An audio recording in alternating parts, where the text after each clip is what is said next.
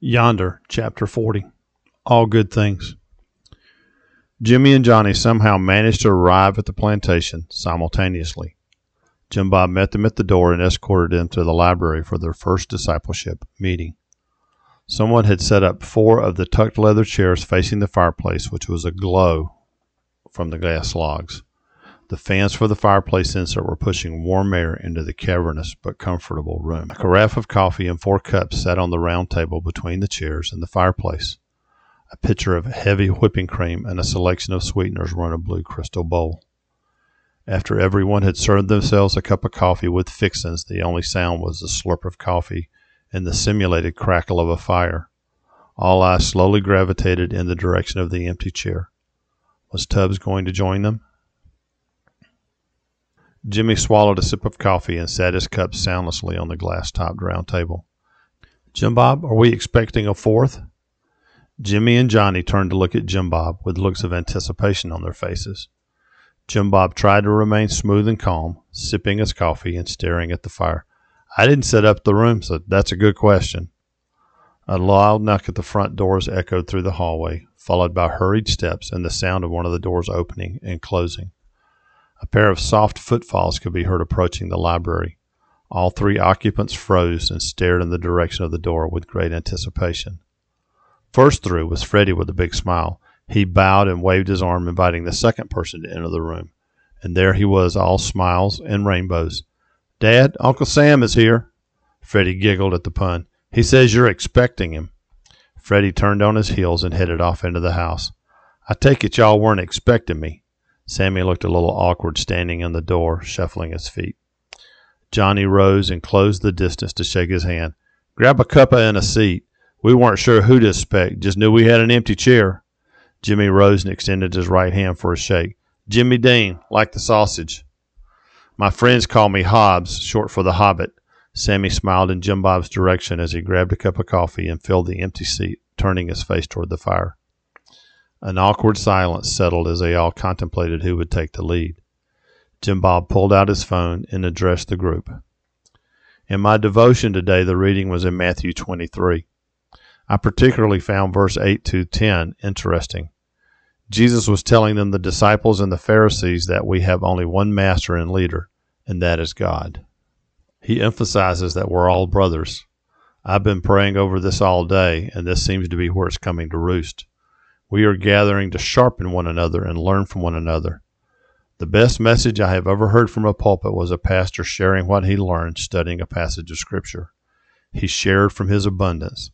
So let's agree that the only leader and teacher in our group is the Holy Spirit. Jim Bob scanned the faces in the room before continuing. My suggestion is that we use the Foundation's 260 reading plan in the U Bible app and follow the HEAR outline for each reading assignment readings are Monday through Friday with weekends off. So we would have a chapter a day as we read chronologically through the Bible for 260 days. Jimmy half raised his hand and then put it down before speaking. Sounds as if you've done this before. I'm game to give it a try. What's the goal? The game, the end game after 260 days. Johnny had discussed this type of discipleship with Jim Bob before, so he threw in his support. After a year, we each start our own group and meet once a month with each other to check in, stay sharp, and offer prayer and encouragement. Sammy was twirling a pen nervously as Johnny finished. This is my first goat roping. I've been in church since I can remember. Not sure what I believe or how to articulate what I believe. You guys will have to be patient with me.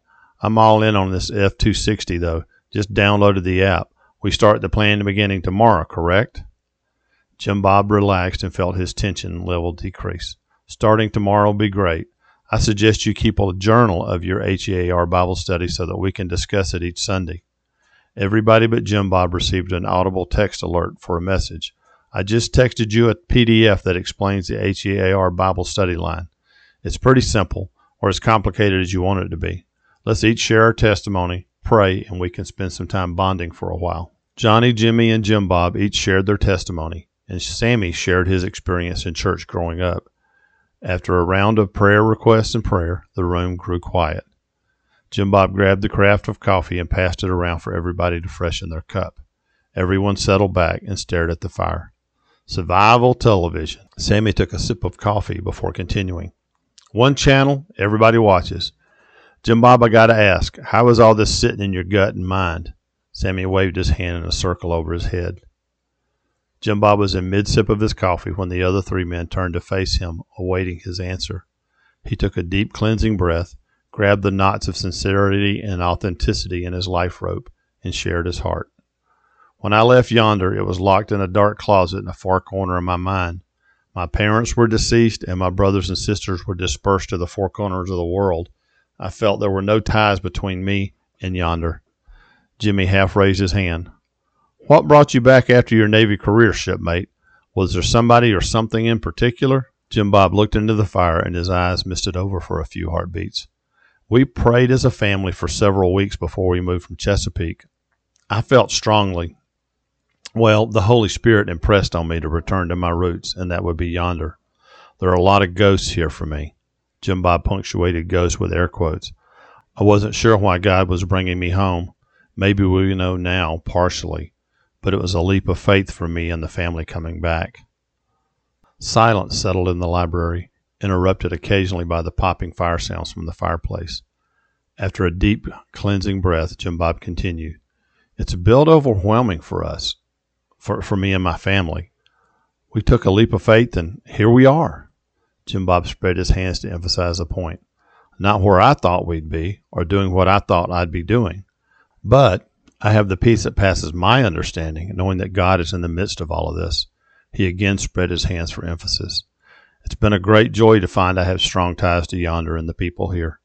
Not sure how God will use my family, but but excited to wake up each morning to see what the day brings. Johnny uncrossed his legs and took a slurp of coffee. I need you men in my life.